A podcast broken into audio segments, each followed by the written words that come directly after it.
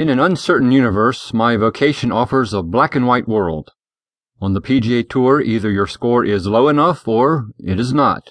The ball is in the hole or it isn't. You don't argue called strikes. Instant replay won't overrule decisions. In pro golf, results are final. So I trust my instincts and govern myself by the rules of the game.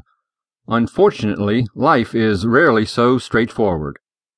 On a Friday in late August, I was standing in the fairway on the par four eighteenth at the Buick Championship, waiting for the group ahead of us to clear, when I spotted Nash Henley in the gallery.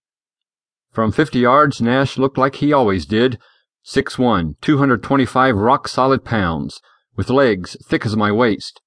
He wore a crisp white T-shirt that made his ebony skin look darker. The T-shirt had a black fist in the center and read, "Power to the People." His shaved head shone beneath the sunlight. I wondered why he had skipped football practice to be there. The Buick Championship is played at the Tournament Players Club at River Highlands in Cromwell, Connecticut. Very few people had consistently followed my threesome, an occupational hazard when you're eighty-fifth on the P G A Tour's money list, ranked ninety-ninth in the world, and on the verge of missing another cut. However, the eighteenth fairway on any day at this venue near Hartford is shoulder to shoulder and three lines deep around the green. "We're one fifty-four from the pin," Tim Silver, my caddy, said and shook his head.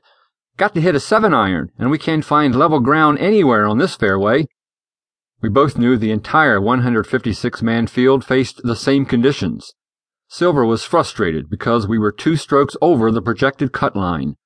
After the second round, only the top seventy and ties play the weekend for the purse, which at this event was four million dollars.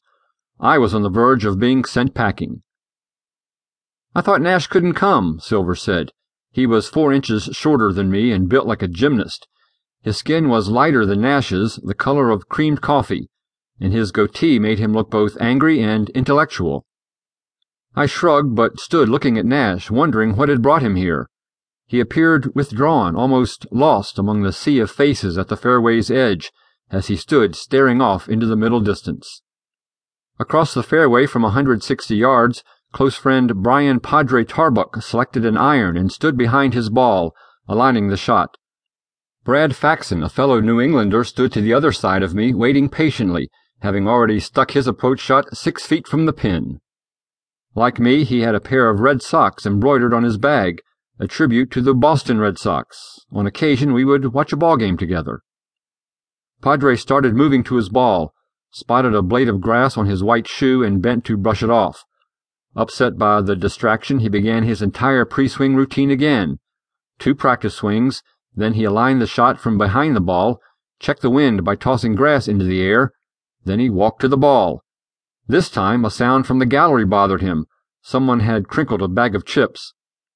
P G A Tour fairways are lined with marshals who hold large "Quiet please" signs and stand near the players with raised hands to halt anyone from moving or talking while we hit. However, the occasional noise does not and certainly should not bother a player who has hit approximately three gazillion golf balls. Padre shook his head in frustration and backed off again. The marshal glared at the guy holding the chip bag. The guy stood breathlessly still. "Never seen anything like this," Silver said. "Padre's not going to break ninety." I knew he wasn't. Faxon did too. Faxon and I had exchanged looks on several tee boxes, but said nothing. The looks, however, spoke volumes.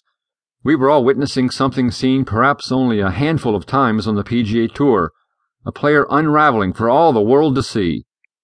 Ian Baker Finch, now a commentator, won the nineteen ninety-one British Open Championship, then three years later on the heels of thirty-one straight missed cuts and a ninety-two in the opening round of the nineteen ninety-four Open Championship, retired from competitive golf. I had heard about Baker Finch and that nineteen ninety-four British Open from guys who had been there. Now I felt like I was witnessing it firsthand. "I've never seen such a perfectionist," Silver said. "Any little noise throws Padre off his game. It's like he thinks everything needs to be perfect for him to hit a good shot. He's backed off eight or nine times today, retying his shoe, cleaning his clubs." "I hadn't noticed," I lied. Padre made a beautiful practice swing, long, fluid, well-balanced. It was identical to the other practice swings he'd made throughout the day,